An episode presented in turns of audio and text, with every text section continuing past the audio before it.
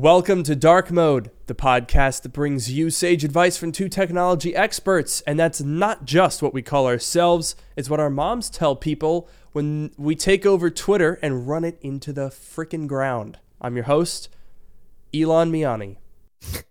And I'm your host, Noah Musk. On this show, we take questions from listeners, attempt to answer them to varying degrees of success maybe mm. you know maybe even elon twitter levels of success which would be very bad. Oh.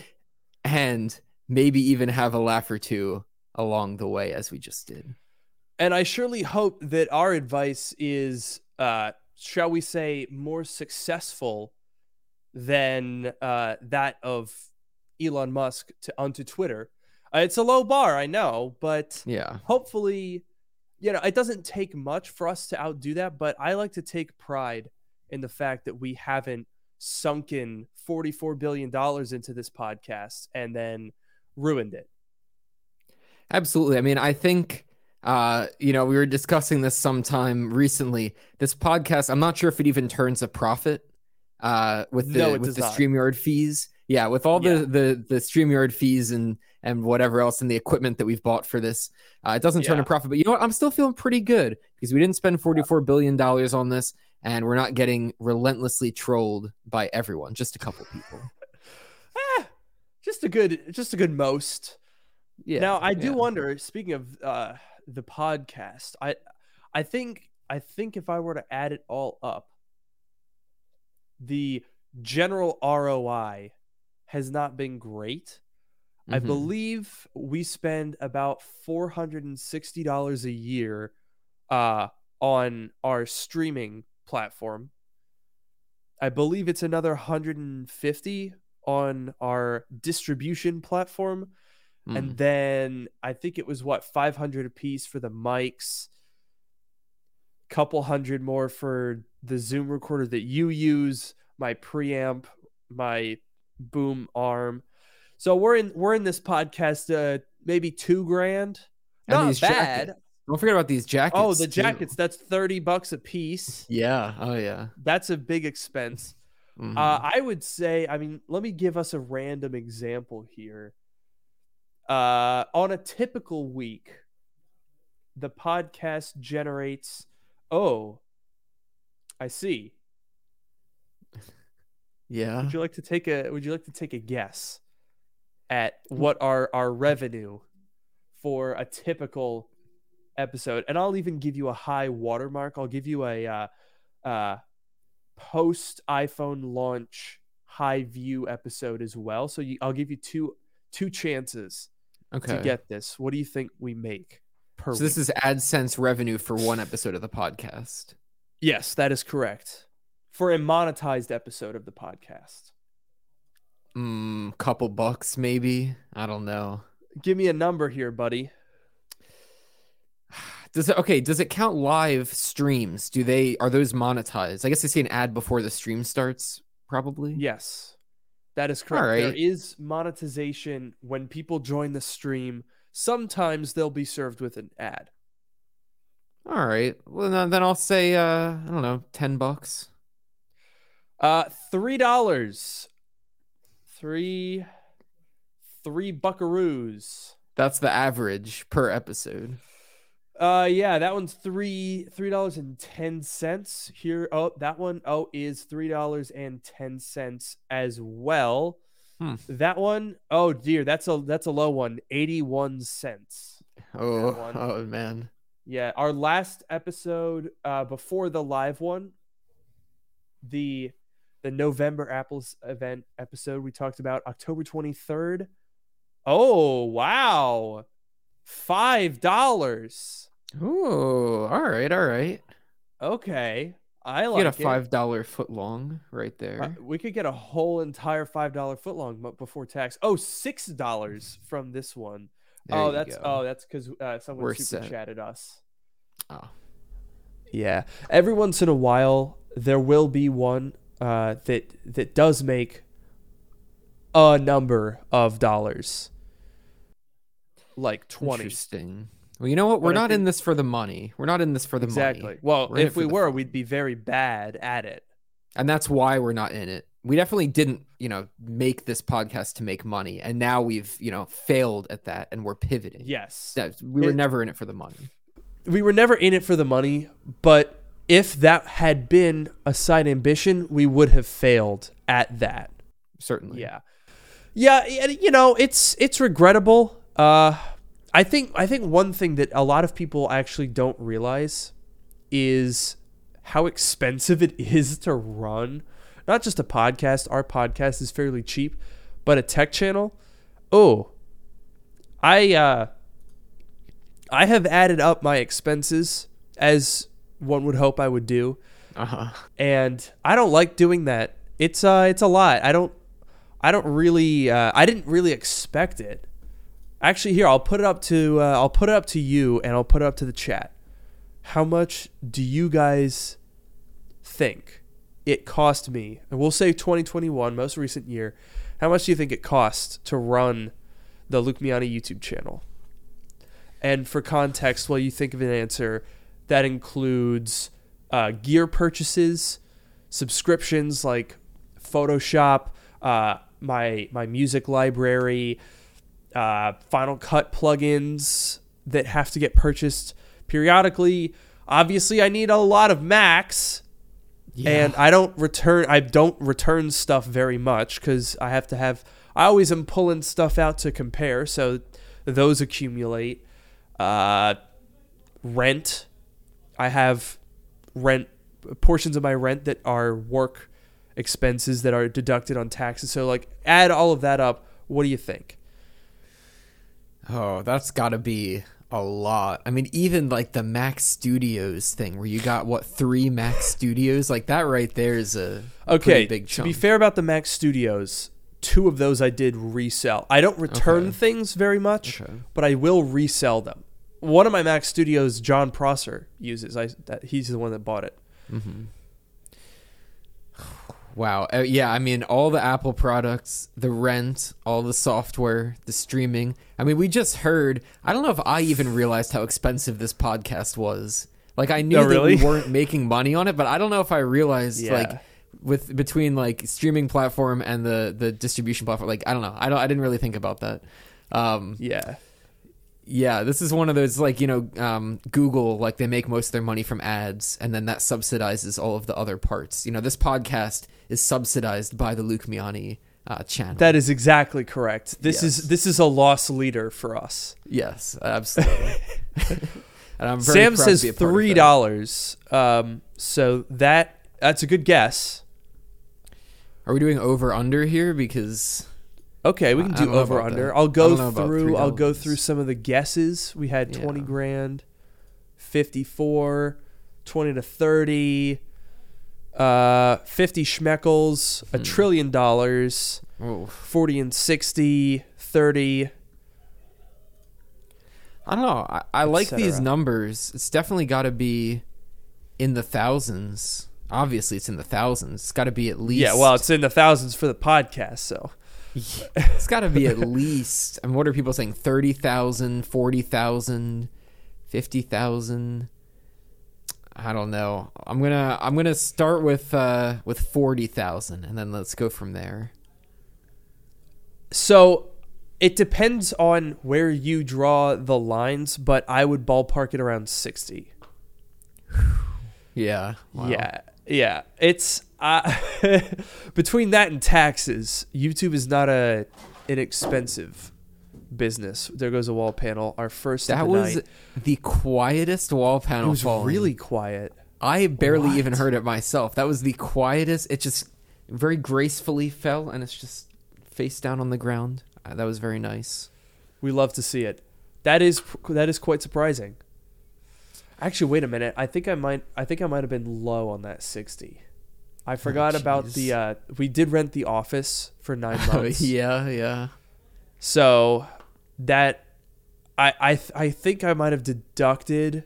I think I had like forty three thousand in deductions before I factored in my home office at my new space. So that's probably brings it up to fifty, and then there's I don't deduct all the Macs because if I don't keep them for more than a year, they're not technically deductible, or you know mm-hmm. I don't mm-hmm. want to risk it. So that probably adds another 15 at least. Yeah. Yeah, it might be it might be somewhere between 60 and 70 in all in all honesty. Oh god. That is not cheap. And I definitely do I do feel like people probably underestimate. You're like, "Oh, it's just one guy. He's like making some YouTube videos in his apartment, like whatever." But like, no, there's there's so much that that goes on with this. It's crazy. Uh, but fortunately, Zachariah David coming in here hot with the two dollars. There we well, I'll get one after YouTube decides that they've earned the other one. Um, but you know what? That's something. Appreciate it, Mr. David. What a you know, that's the thing. I feel like um, having having now met a lot of YouTubers I think there's a lot of resentment for people that do sponsorship deals. And sponsorship deals, by the way, can pay a lot. A lot. But sometimes that's necessary because the expense, you know, and, and uh, larger YouTubers have like freaking red cameras, ARRIs. They have like employees do you know how exp- I can't even imagine having yeah. a full time employee. Like, bro, it's nuts. Yeah, that's like scary when there's other people relying on you for like income, job stability, like all that. That's yeah, like, that's a whole other level. Because I mean, if I look at my month to month uh revenue, it let me see if I can see that broken down. Uh, it's not very helpful. There's a there's a view in here somewhere that shows me like a comparison in like a nice bar graph, hmm. but it, it can it can go up and down by about seventy percent month to month, wow. depending on what's going on, depending on your views. Uh, one phenomenon that's always fun is uh, sometimes you'll have like a summer month where views are low. And the problem is, like, this happened to me in August. Right? Obviously, not a lot going on in August. Views get low. All of a sudden, sponsors who look at your average view duration, they just see however many views you've gotten and divide it by your videos, and there you go. And and they say, all right, well, that's your average view. We're gonna pay you based on that. But you as the YouTuber know that there's an Apple event in September and that your views are going to be much higher than that, but it's actually surprisingly hard to get people to pay for views that you're predicting but can't demonstrate. And so the result of that was, um, ironically, actually, some of my iPhone content that did surprisingly well was some of my lower paid sponsorship deals just because they you know they operate based on your previous views not your expected views. Yeah that definitely sounds like a challenge. It's definitely like i don't know it's a whole thing. Like when you're on your own and you're like figuring this stuff out like you're you know you're negotiating or you're, you're talking to these sponsor people you're trying to get a good deal for you. It can be kind of hard to know. It can be kind of hard to even like talk to them uh, to to to like to um, you know negotiate with them because they have you know a lot of power here. If you if you need yeah. to take the money to keep your channel going, like yeah, it's it's tough. Yeah, I mean it's it's it's a it's an interesting position. I definitely won't complain though. I I make much more money doing this than if I had continued on the career that my college major would have set me up for. Yeah. Which is why I'm doing it obviously. So I can't complain. I I can, however, complain about your heinous wall panels. Now you did mention that two of them have been freshened up. Yes, I did, and I believe I did this right. That the two that are behind me are the ones that are with the fresh tape, which is a strategic move because I don't want to get hit uh, hit by the wall panels. So I'm hoping that the two that are behind me they should stay up for the whole episode. Uh, beyond that, I That's cannot bold make claim. any guarantees. But I think I think usually this tape will last like like two or three episodes full, and then it'll start falling off. That's usually what happens. Wow. Okay. That's we're starting to get analytical with it. We've been doing this podcast for long enough. We can't afford to actually build a set, but we can analyze wall panel behaviors. That's good to know. Yeah, I think there was like the theory. One time we had the theory that uh, it was trying to communicate, you know, like the mm. interstellar style, like books falling off the bookshelf kind of thing. And so we're still oh. looking into that. We're not sure about that. We're still looking into it, but there's definitely something you know, there's, there's so definitely some fourth some dimension here. Noah is sending you a message. I think it's definitely you know we're talking about all this. You know, we're speculating on things that haven't happened yet. Uh, or we're you know yeah. we're talking about things that have happened that we may not remember correctly. Perhaps you know fourth dimensional Noah is just trying to you know mm. help us out a little bit. Maybe maybe maybe not. Maybe not. You know who is helping us out here is Noah Johnson. We got that uh, two dollars for Hi Senpai Daddy Luke. I hate that I felt obligated to read that. I'd much prefer to read this one from MacFan PR. Well, here is mine now. So there we go. We're keeping the lights on. Everything should be all good. I just have to make sure uh, that my electricity bill clears because, of course, you know, you don't want to be, oh no, uh, we didn't raise enough money. It's a good thing your internet's still working somehow. And your lights behind you, there's nice blue and purple and uh, pink lights. Oh, those are um those are oh yay! Lights. My check oh. clear. Yeah, no, those are on an emergency generator. I actually have uh, pedals under my desk. Oh, and so I'm just sort of sort of generating the electricity for those. Those are not actually plugged into outlets. Those are just on my little pedals down that's, here. That's yeah. That's impressive. Oh my goodness! I want to talk. I want to. I want to change gears completely. Totally different. Every out the window. Totally change a topic. All right. No transition. Okay. That wasn't a transition. I don't know. No, it wasn't. This has not been transist. So, I don't know if you saw it, Noah. My video yesterday, I talked about the mixed reality headset. I feel like we haven't really given this enough time on the channel, on the podcast. I don't know that we've talked about it before, but with the metaverse, uh, I was going to say existing, I think is probably the most that I could say for it. Uh-huh. Uh, what do we actually think Apple can come up with? I think I saw, was this your tweet or someone else's that was like, the VR was the iPod and the mixed reality is going to be the iPhone. Was that you? Yeah. Okay, I, I yeah. like that analogy. I didn't think of it until after the video went live, so I was like, damn, I couldn't I can't put that in now.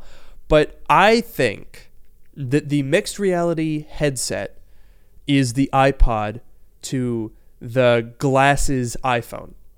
Do you agree? Do you think that's an apt analysis? I think, I mean, obviously, you know, we don't know what exactly Apple is going to launch here, but for me, you know, I definitely, I think it's a really good analogy because, like, the iPod was, I say was, I guess it is dead, right? Or is the iPod Touch still around?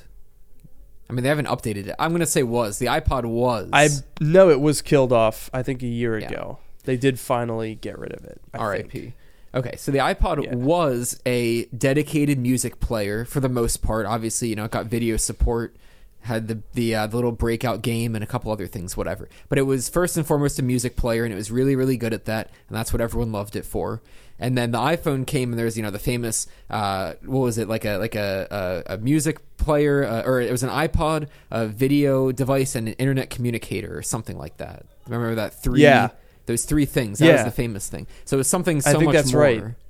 Yeah, it was something like that, but it was so much more than just the one. So I definitely agree. Like VR, at least for me, I feel like the the uh, the applications and the uses of it are somewhat like limited Whereas with the mixed reality, especially if you can still do VR like things, but also do mixed reality or AR kind of things with it, so much more powerful. And so I really like that analogy because you're going from this like, you know, thing that's really good at doing one thing and it's a little bit more basic to this thing that does so many other things and becomes like a more integral part of your life. And that seems like you know how that would track for me VR to to mixed reality. So I like it. I agree, and and I I think Apple is going okay. I have been thinking about doing a whole video about the metaverse because I think it is the biggest blunder that the world of tech has ever seen next to Elon buying Twitter. Wow, it's bold. Like if you if you look at I think we're entering a new era here. Okay? You look at the rise of social media or even the rise of big tech. Starting with Apple, Microsoft, then you add Google to the mix, add stuff like PayPal, eBay, Twitter, Snapchat, YouTube, Netflix. You got this proliferation. It sort of accelerated once you got into the internet age throughout the 2000s. But you look at the 2010s, and what you saw was, with a few exceptions, like maybe I would count Vine and more recently TikTok, things have been mostly the same. The platforms are in their maturing stage, not their rapid growth stage. And what's happening now is we are we are getting to a point where tech big tech is mature. And now it becomes uh, a point where instead of being the disruptor, they are now the disrupted. Big tech was displacing legacy business for a very long time. But now, big tech is the legacy business. And it's essentially a matter of will it survive? And when you look at certain companies, uh, questionable decisions are potentially going to determine that. I think Facebook is at that point. I think Twitter is at that point, absolutely. And I could even see a lot of streaming platforms get to that point, Netflix being the first to be on shaky footing right now. What do you think of this very general analysis? I think that's definitely a good point. And I think, you know, if you look at companies like Apple and Microsoft, for example, they're very well, they're very diversified. And relative to these yeah. other companies, they're playing it more safe and I'm not saying that that's a bad thing, but like, you know, Apple has their product lines that are great. And I'm not saying that they're not innovating and they're not doing new things, but they have these product lines. You know, they know they're good. They're building computers, they're building smartwatches, whatever. And obviously, you know, this this mixed reality is going to be kind of a thing that shakes it up a little bit. But Apple's so big and they have so much going on that it's, you know, not as big of a risk for them. Or you look at Microsoft, you know, yeah. they have all of their hardware stuff, they have Windows, they have Xbox, whatever. They have a ton of stuff going on. But if you look at like, you know, Facebook or Meta, for example, right? They're betting so much on this VR. They're betting like everything, or at least Zuck is betting like everything on this metaverse yeah. VR kind of stuff. That's like that is that is like risky. It's it's definitely not safe. Although I guess like Facebook you know the younger people aren't really using it anymore. So that was kind of dying and they had to do something and they bought instagram and instagram is good and i guess instagram will be safe. Um, but you know this, I, they're uh, dumping a lot of money into this vr i think tw- i think facebook might take instagram down. It's i think instagram is getting to a point of frustration such that people are abandoning it. I mean, obviously they are putting a ton of money into doing reels and stuff, but tw- the thing that made Instagram popular was it is your your photo social media site. Like when you look at when you look at uh, a lot of the legacy social media sites, I think there's a difference in how they mature versus your Apple, your Amazon, your Microsoft. Those are predominantly hardware based, with the exception of Amazon, but they have a pretty diversified, you know, they have cloud services, they have video streaming, they have physical products. They have a lot going on such that I don't think they're they don't have all their eggs in one basket. Same with right. Microsoft, same with Apple. There's a lot going on in all of those businesses. But the problem with social media, I would equate these social media companies that are purely digital, purely one single platform, as running a gaming YouTube channel that blows up off a trending game. You are reliant on a trend that is almost by definition temporary.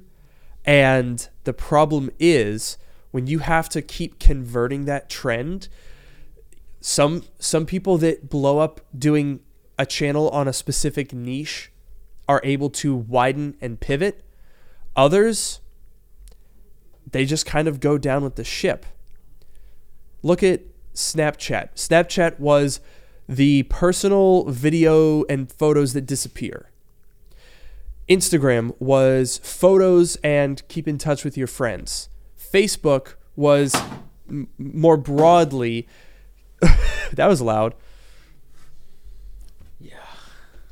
Facebook was more broadly keep in touch with your friends. Vine was short form and clips. Reddit was memes and almost blog posts. YouTube was long form. Like they had these distinct uh, specialties. But when you look at what's happening now, I see this like convergence. You know, every uh, TikTok is like, hey, guess what? You can do 10 minute videos now. And I'm like, what? That that's like antithetical to the purpose of this. And then YouTube is like, hey, you can do short vertical videos now. And then Instagram is like, hey, you guess what? Videos also do those.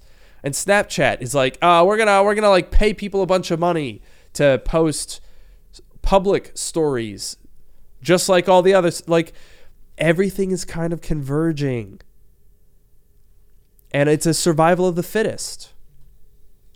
That's yeah, no, I definitely agree. It's definitely and I Instagram's, you know, a, a good example of that because they stole stories from Snapchat and then they stole yep. uh, you know, reels from TikTok basically. And yeah. then they kind of redesigned the app to prioritize that other like video reels uh, content rather than you know the pictures that you'd share with your friends. So I think that's a very good example of uh, of all of this stuff uh, that's going on. But I, I mean, yeah, I, I don't know. Like, we're, de- we're definitely going to talk about Twitter, which kind of yeah, you know, we'll get got, to that later. Got, it kind of got struck by by a meteor in the sense that like something very big and like uh-huh. very like something very big happened. Yes, very big and very transformative happened to it. Whereas if you look at something like Instagram, it's just slowly. It's like you know, feature creep is is the you know the yes the, the industry term. It's just slowly gotten to this big bloated thing where they're trying to trace ch- uh, chase all the trends and keep people engaged as long as possible. And so maybe if it dies, it's a slow you know a slower death. But um, but yeah, I don't know. I don't know. Here's a great comment from Nicholas. What it all boils down to is are you building a platform or are you building a feature? That's a very good point. Yeah. Because a lot of these platforms, and I would make this argument of the metaverse if we try to loop it back in here, are not really they're they're not building something that integrates that much into your life. I I get the sense with the metaverse that I think the problem ultimately is that it it's not a natural step. When you look at a lot of technological advancements, even social media ones, they're sort of answers to questions that you didn't realize you were asking. Do you know what I mean? Like it's it's something that you that you knew that you needed but you couldn't articulate. YouTube was like, "Hey, what if we shared our home videos?" You know, we all in in 2005 we're on this like tail end of going from VHS to digital and they were like, "Well, if we have the internet and we have digital videos, why not share them with each other?"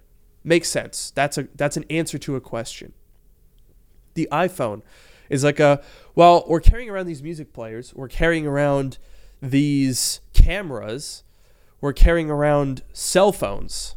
Why are these different things? And I don't think that that is true of the metaverse. The metaverse is like, hey, what if we, but on your face? Yeah. okay, here's here's what I'll say about about the metaverse. I watched this documentary called uh, "We Met in." Oh my god, what is it called? We met in VR, I think. We met in virtual mm. reality. It's a documentary on uh, on HBO Max, and uh, it was it was really interesting.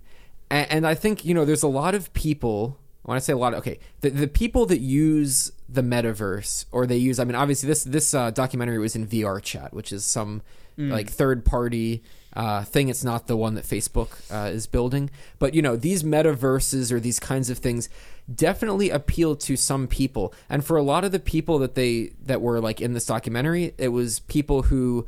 Uh, had you know social anxiety or some other sort of things that it was hard for them to interact uh, you know, in person, or maybe they had, um, you know, physical disabilities or other things that impacted them. Uh, but that they could go into this virtual world and you know meet other people, and some of them even had you know relationships, uh, which eventually they met in, in, in person, and you know all that mm-hmm. all this stuff. And I think that you know there there is an audience, and there are people that that that it appeals to, but it's I don't think mm. that it's like the iPhone or YouTube in the sense that it's like broadly appealing to everyone. I think it's appealing yeah. to a subset of people, but to say that like this is the future for everyone, I don't think that that's true. I think that's a fair analysis. Uh, I it it goes back to this comment by Nicholas here. Are you building a platform or are you building a feature? VR chat.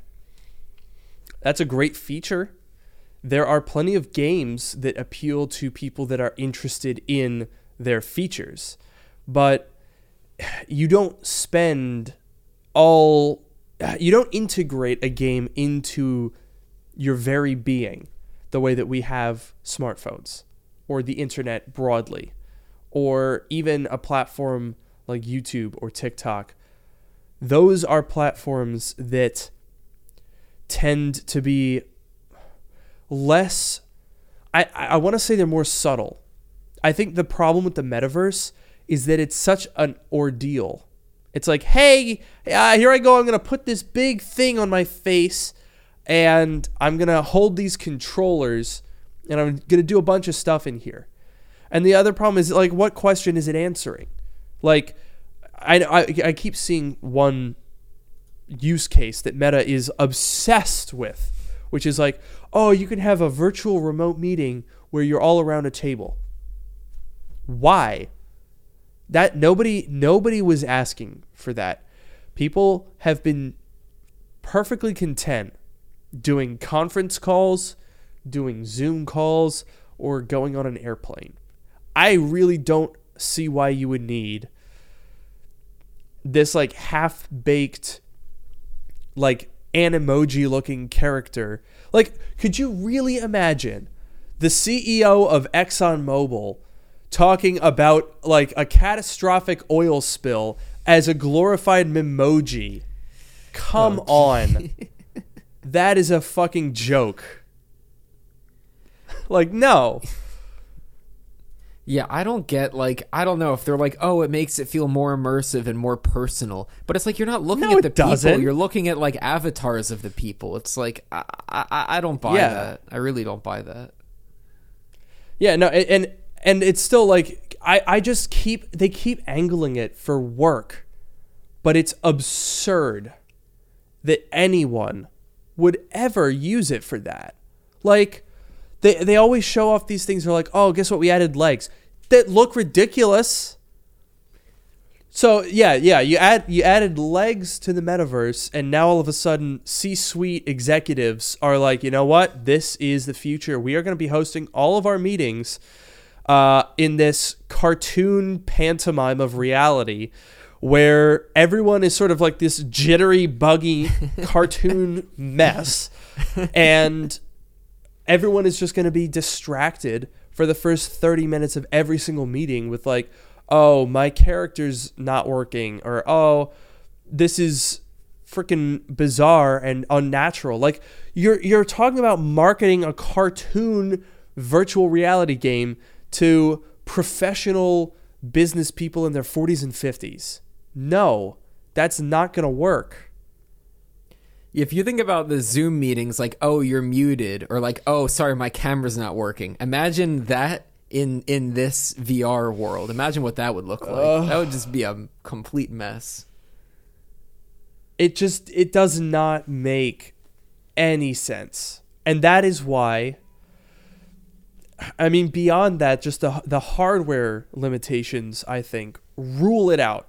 You will never see someone walking around with a VR headset. You will never see someone that will put on their VR headset in the morning and take it off at night. There is no person that does that. And by definition, it can't really be the future. If you're not bringing it with you or wearing it constantly, that is not a platform. That is a feature.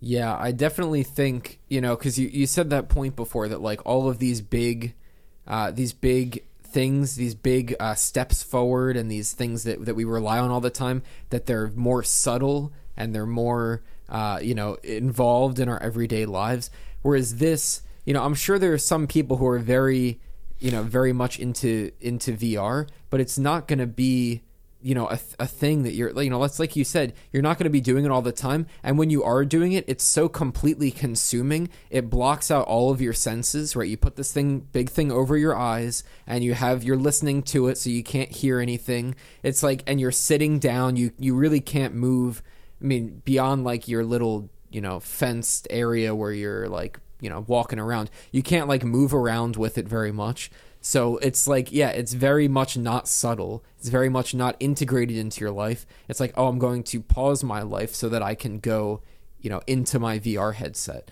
And for some people, again, like I said, for some people, that might be great. They might love it. I read some Twitter thread about some guy who says he works in VR every day and he wears his headset for like eight hours a day and he like works on his virtual uh, screens in his VR. That's surprising. And there's some, maybe there are some people like that, and I'm not going to judge them, and that's fine. But the majority of people, and that's what you need for something to be at the level of like the iPhone or YouTube, the majority of people aren't going to be using this like that. It'll just be like a fun toy or like a game console or something. It's not going to be the next yep.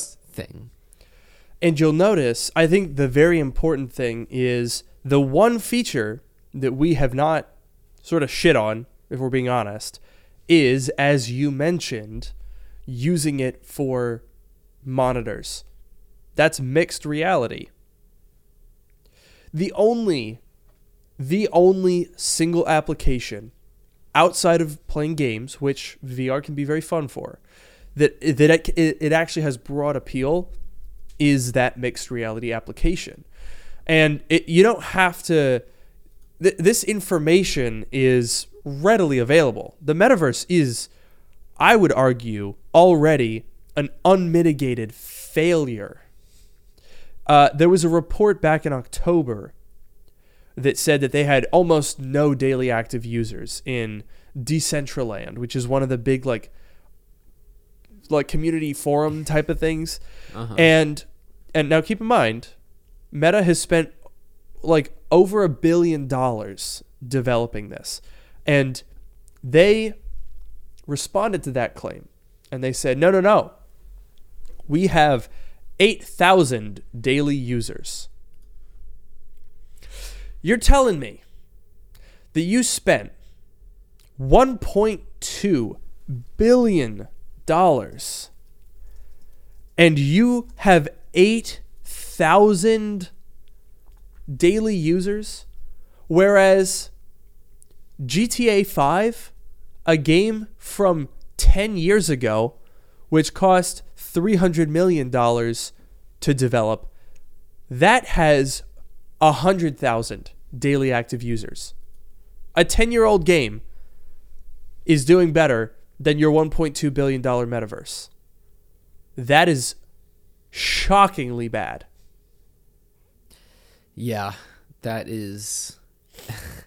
That's such a bad defense. Like, oh, no one's using it. No, eight thousand people are using it. That's like almost worse right? than like not saying anything. It is. Yeah, that, like that's dude, to be bragging about having 8,000 people on your billion dollar platform, that is just heinous. It's heinous.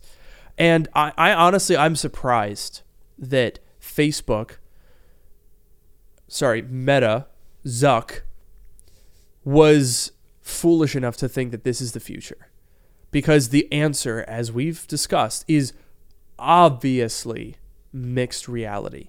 If you want to talk about something that will save the biggest, richest company, and Mark Zuckerberg, who until the metaverse was a thing, was one of the richest people in the world. He's no longer in the top 10 because of this failure. Uh, and they, they couldn't have foreseen that.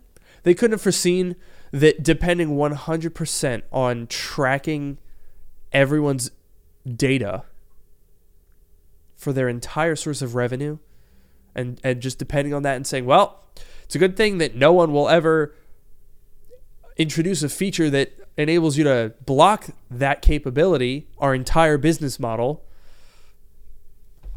It's unbelievable stupidity. Yeah, I don't even I I, don't know how it this happened. Like it's so like we look at that we look at all the twitter stuff we're to talk about twitter like all the stuff that's going on and like you look at it and you're like who made this decision? How was this decision made? It's like crazy. And then like part of me is like oh these are like you know big powerful people with tons of money doing it. They must know something that that we don't. And then part of me is like no they're just you know full of they're full of hubris and they they don't know what they're talking about and they think they know better and they really don't i i don't know it just it's just crazy. Here's here's what I unironically believe. I think that tech companies that are started by a single person are the ones that can be the most shaky. If it's like a single person or a group of people with a good idea, there's always a rocky road. Even Apple, you know, go back go back to the 80s and 90s oh boy, Steve Jobs may have been a visionary, but he was not a very good businessman for the first decade or so. Got fired. Then Apple hired other people to try to save the ship. They were way too financial. They almost sunk it trying to bail it out. And, you know, I think there's an element of luck whenever you get something like uh, a lot of these cryptos that come and go social media like Facebook where it's like it's it's Mark Zuckerberg. When there's a person synonymous with a company that's I think a scary thing because let's be perfectly honest there is always always a degree of luck involved in these types of things. Like you cannot just like randomly generate completely independent of all external factors a successful business. Luck is a necessity in human life. And the problem is, we as a species conflate luck with skill. There was an experiment that was done um, in Monopoly where they they gave one set of people an explicit advantage. They could move around the board twice as fast, and every time they passed start, they got $200 instead of $100. Completely external factor and an, undes- an undeniable advantage. They won almost every single time. And almost every single time, when asked, you know, did you earn your victory? They said yes.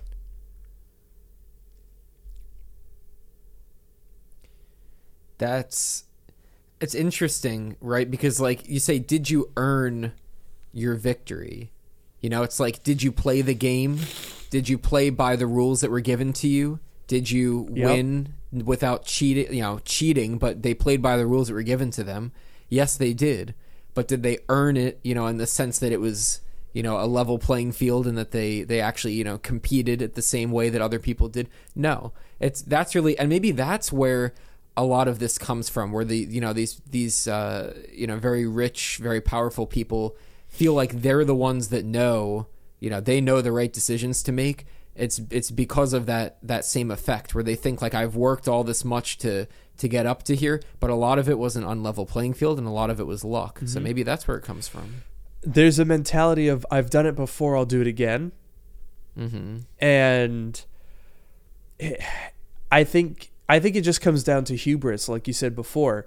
Uh, this is all a very circuitous and socially commentating sort of way to say that I think that Apple's approach, which is a much broader uh, way of looking at things, I think we could all agree that Apple is one of the least impulsive tech companies.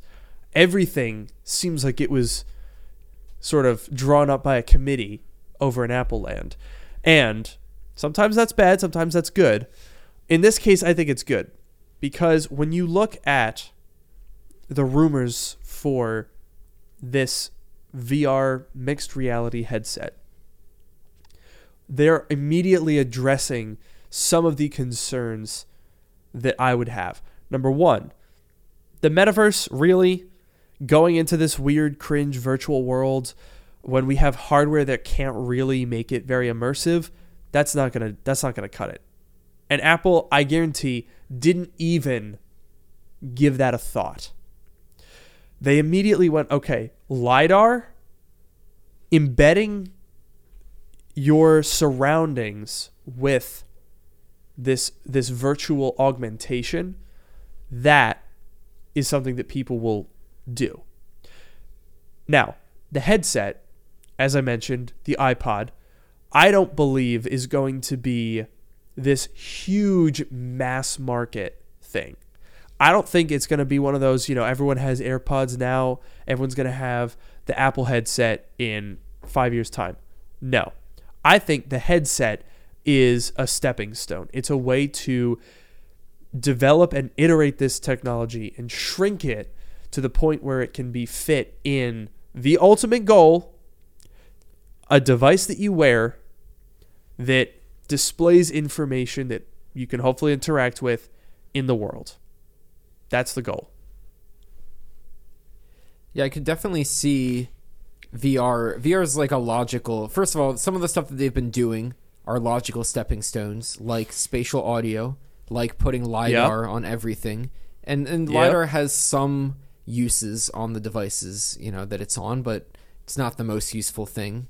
Uh, but but you know, this would be another thing if they're collecting data and they're and they're trying you know different things and and whatever. So so that's part of it. So all these things are stepping stones, and then VR is a good stepping stone because you can really focus on getting everything working because it's one thing to get everything working and then another thing to actually integrate it fully into someone's life and you know fully integrate it into their field of view you know transparent lenses some sort of projection system i guess or you know something like that you know to, to fully integrate it get everything working. Vr is you know takes away some of those uh, it introduces some of its own challenges but it takes away some of those challenges. And so it does make sense as a stepping stone. And you know like we've seen them you know do some things to get up to this point. I think that definitely makes a lot of sense. And it could definitely be the thing you know where the vr headset isn't the big one and it may not mm-hmm. stick around you know for you know a very long time. But yeah it might be a stepping stone to the to the mixed reality.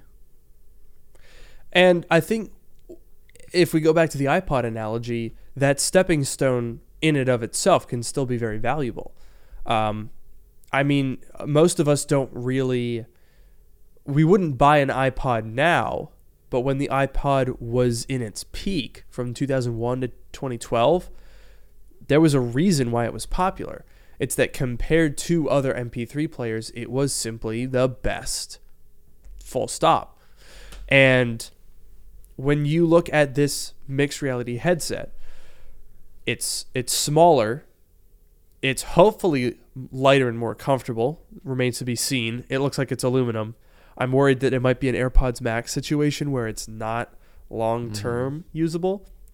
But the displays for these things, oh, micro OLED, 3000 PPI. That's what I'm talking about.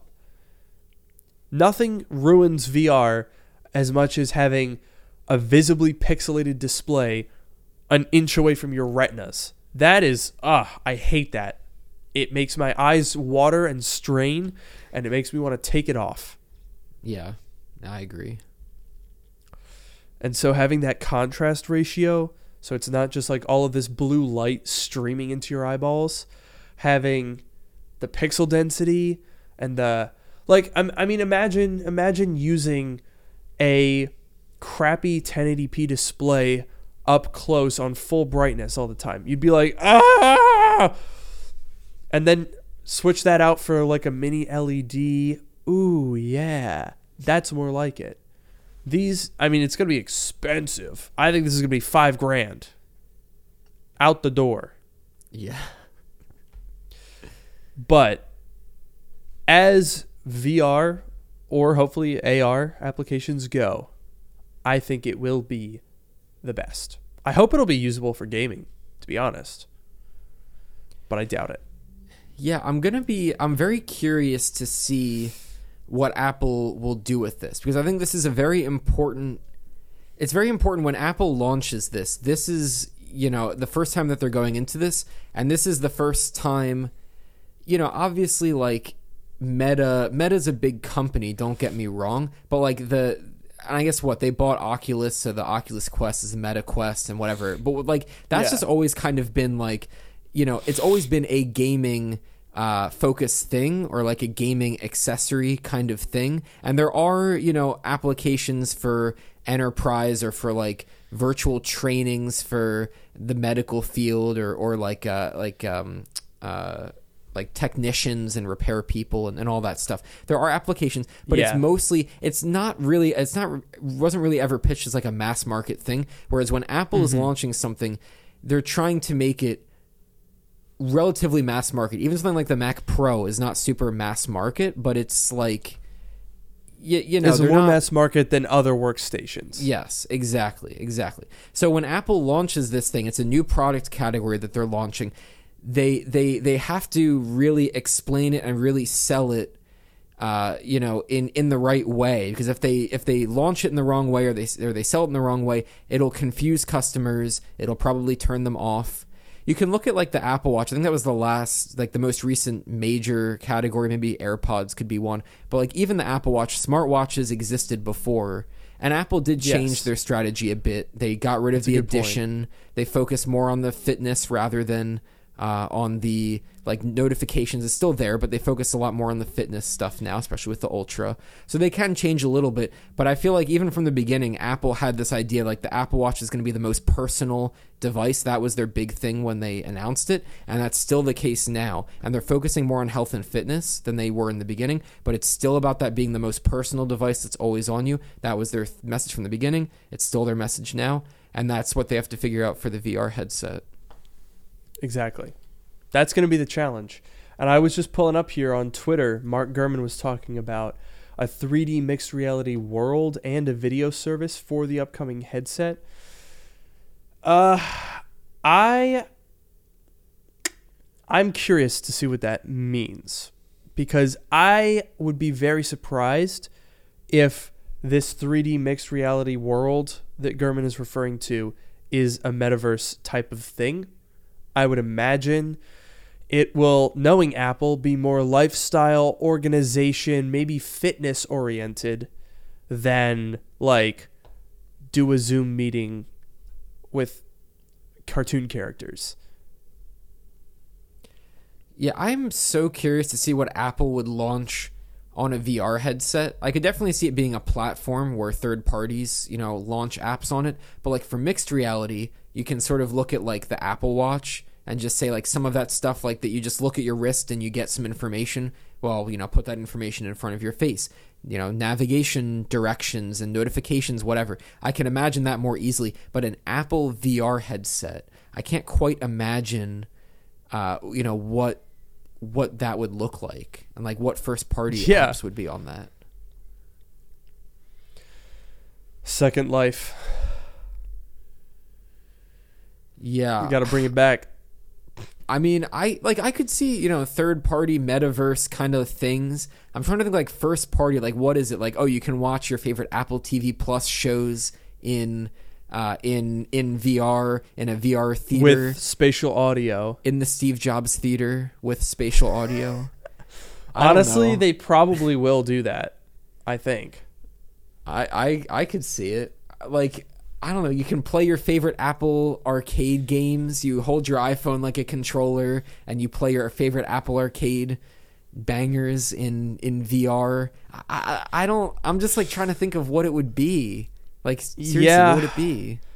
I mean, this is this is the thing that I think Apple is arguably good at is they are capable of predicting a trend better than creating one. Uh, whenever they have tried to create a trend, I mean, memojis, no. They they tried, it's a gimmick. It never became more than a gimmick. And they also don't you know, they don't completely commit to one like Meta has. So if they do try something new, it's not permanent. But I would say, I would argue that the difference between Meta and Apple is that Meta, and someone commented this before, Meta is trying to force a trend. Apple is probably more along the lines of crafting one. You know what I mean? Yeah, definitely. Yeah, definitely. I feel like Meta. I, I don't know what they're they're doing, but it, it almost seems like a sunk cost fallacy kind of thing that they're like, no, this is gonna yeah. work. We're gonna keep putting. We've done a billion dollars. Work. We got to keep going. Exactly. That's kind of what I feel like. But like, yeah, like Apple will try things. They they won't you know commit more than they have like there is things like i don't know the touch bar and like the era of devices being super thin and, and now yeah. You know, they've kind of moved away from that there are things that like that happen and and apple tries them and, and 3d touch whatever whatever i could go on and on mm-hmm. but there are things that apple tries and they and they stick with it and then if it doesn't work out they'll move away from it. They're not going to say like, "Oh, we're sorry, like we shouldn't have done that." No, they'll never but do that. They'll never apologize for that. But they'll move away, and they, not that they even have to, but they'll move away from it and, and they'll move on. And and so I, I definitely agree that that's the difference between Facebook, you know, between Meta and, and Apple. And it's good for Apple. The difference between both of them and Twitter, however, is that they seem to be run by people that are at least blessed with the gift of relative sanity, I would mm-hmm. say. Uh, we've we've avoided talking about it we haven't talked about it that much yet, but as a frequent user of Twitter, I am both extremely amused and a little saddened to to watch this almost comical shit show. And like, look, I am I'm waiting. I've been watching all the prominent Elon boys.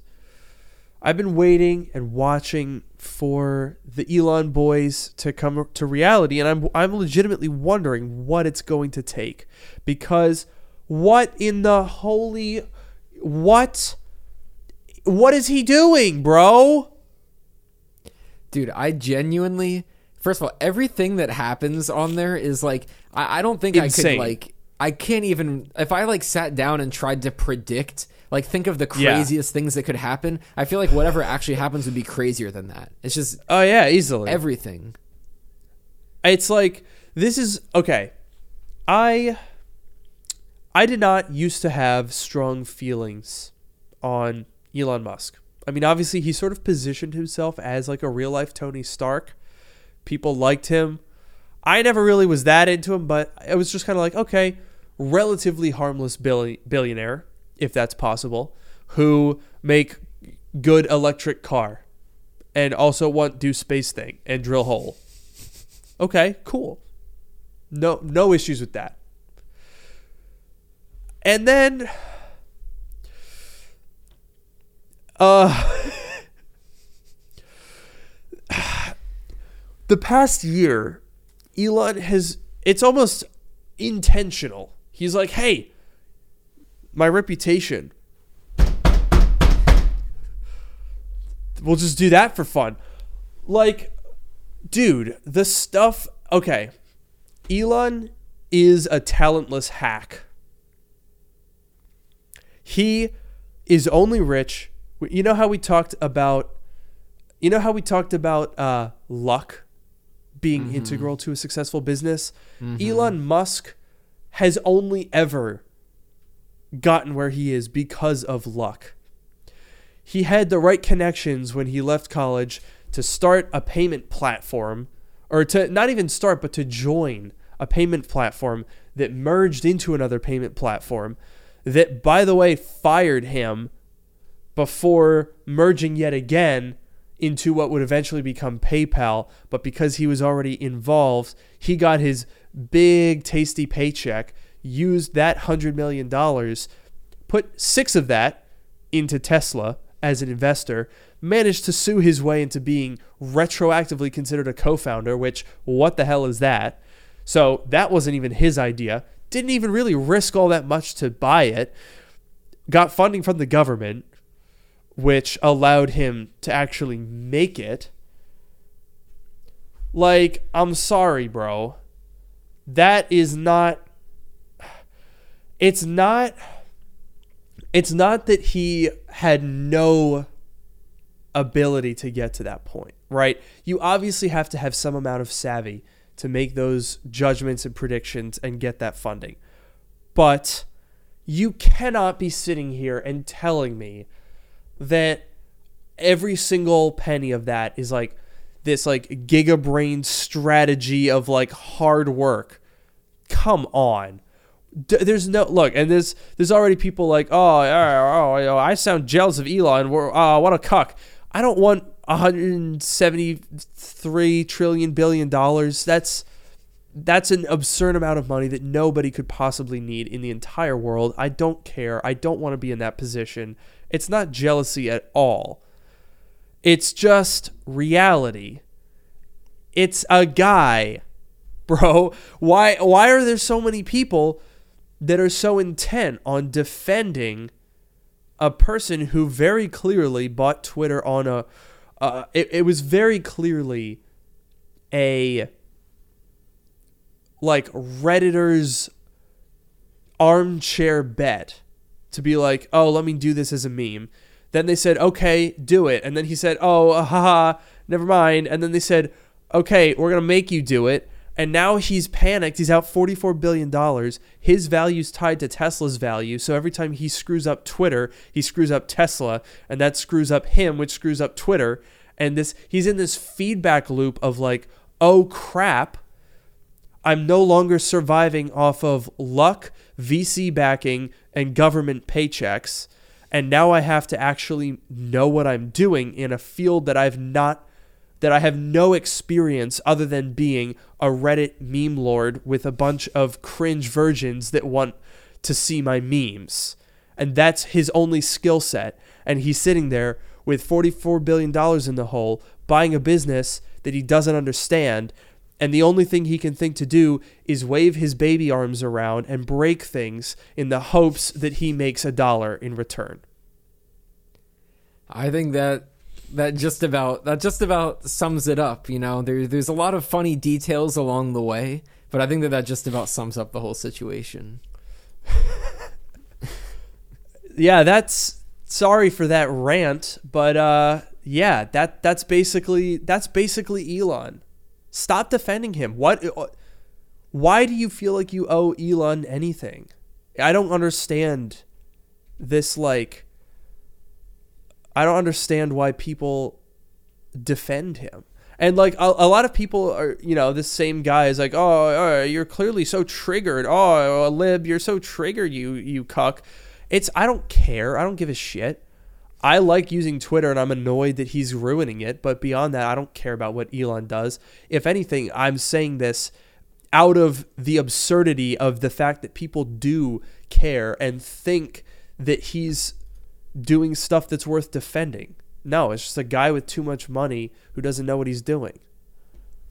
Yeah, I don't know. The Elon, the Elon stands, the Elon fans are uh, just crazy. I love. I don't know. They have like the worst arguments. Like the whole thing about free speech. I, I don't. I don't oh understand God. that. It's not. it's not like.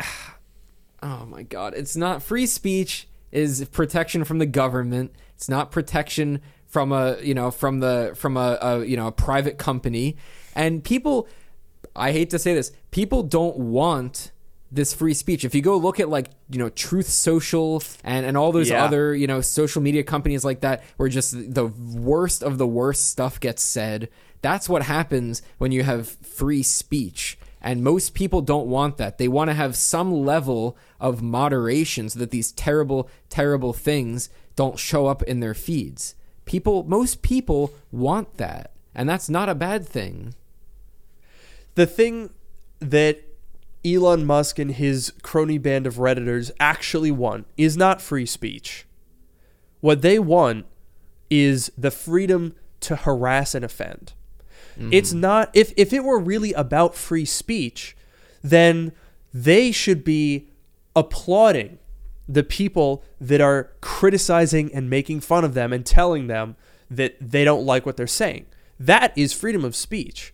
Freedom of speech is when someone says something that pisses you off, you say, I don't want to buy your product anymore because I don't support that. That that is not suppressing freedom of speech. That is freedom of speech.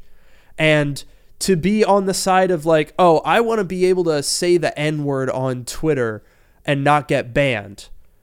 That's not freedom of speech. That's freedom to harass, to annoy, and to make other people feel like crap. That is, there's no reason for that to be, you know, the hill to die on. Yeah, and you know the other thing is like there's a difference there's two there's a difference between freedom of speech and freedom from consequences of your speech. Like for example, there was a thing today. What was it? Senator Ed Markey, right? That was the guy that I, yeah. Let's talk about this because this is the latest crazy thing that happened was um, that that that the senator sent some questions to to Elon and basically said someone impersonated him, someone impersonated the senator on Twitter. I don't know exactly who, you know, what they said or anything, but but they impersonated him. And so he sent these legitimate questions uh, to Elon and said, you know, you should answer these questions. This guy's on the chair of like the communications committee or whatever, by the way. He sent these questions. Yeah. And then what did Elon say? He said, like, maybe it's because, maybe, uh, you know, they were confused because your own account, your real account seems like a parody of itself. That was what he said. And it's like, wow, yeah. dude, what an epic dunk, what an epic troll. But then, yeah, God, I hope something comes out of it, and you know, if something comes out of it, it's going to be whining about free speech this, free speech that. Like, guess what, dude? You said it, but you're not free from the consequences. Absolutely, you can say whatever you want. If you go up to someone and you, you know, hurl insults and slurs at them, and they beat you up. What are you gonna do? Be like, oh, they're silencing my free speech? No. Yeah also, uh, I have to brush up on the First Amendment, but I'm pretty sure the First Amendment does not give you a blank check to just do whatever you want in all situations. As as this comment points out, it's illegal to scream fire in a crowded room. You can't incite violence. You can get arrested for disorderly conduct. You can get arrested for storming the Capitol. You know, there are consequences. Like the I, yeah, I, I just think it's so stupid, and you know this this like oh free speech, oh uh, it's all about the cancel culture, bro. Cancel culture is free speech. That's the thing that these guys don't understand. If you're going to complain that people don't want you to be an asshole, then what you're doing is trying to suppress free speech because you're trying to tell them stop, you have to let me say what I want. They're perfectly within their rights to say, I don't like that. I'm not going to support you. What, what's the alternative? You're going to be like, oh, you you have to support this Hollywood actor who was accused of sexual misconduct. You you, you we're going to force you to see his movies. What? That's what? What are you talking about? That's idiotic. It doesn't make any sense. Yeah, it's just I don't know what they they say that they want freedom of speech, but they want freedom to they want they want their speech to be free and other people's speech to not be free and they want to be free mm-hmm. from the consequences of their speech. And that's just not yeah. that's not you, you can't run a platform like that.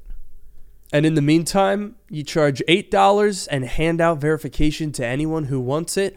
Consequences be damned.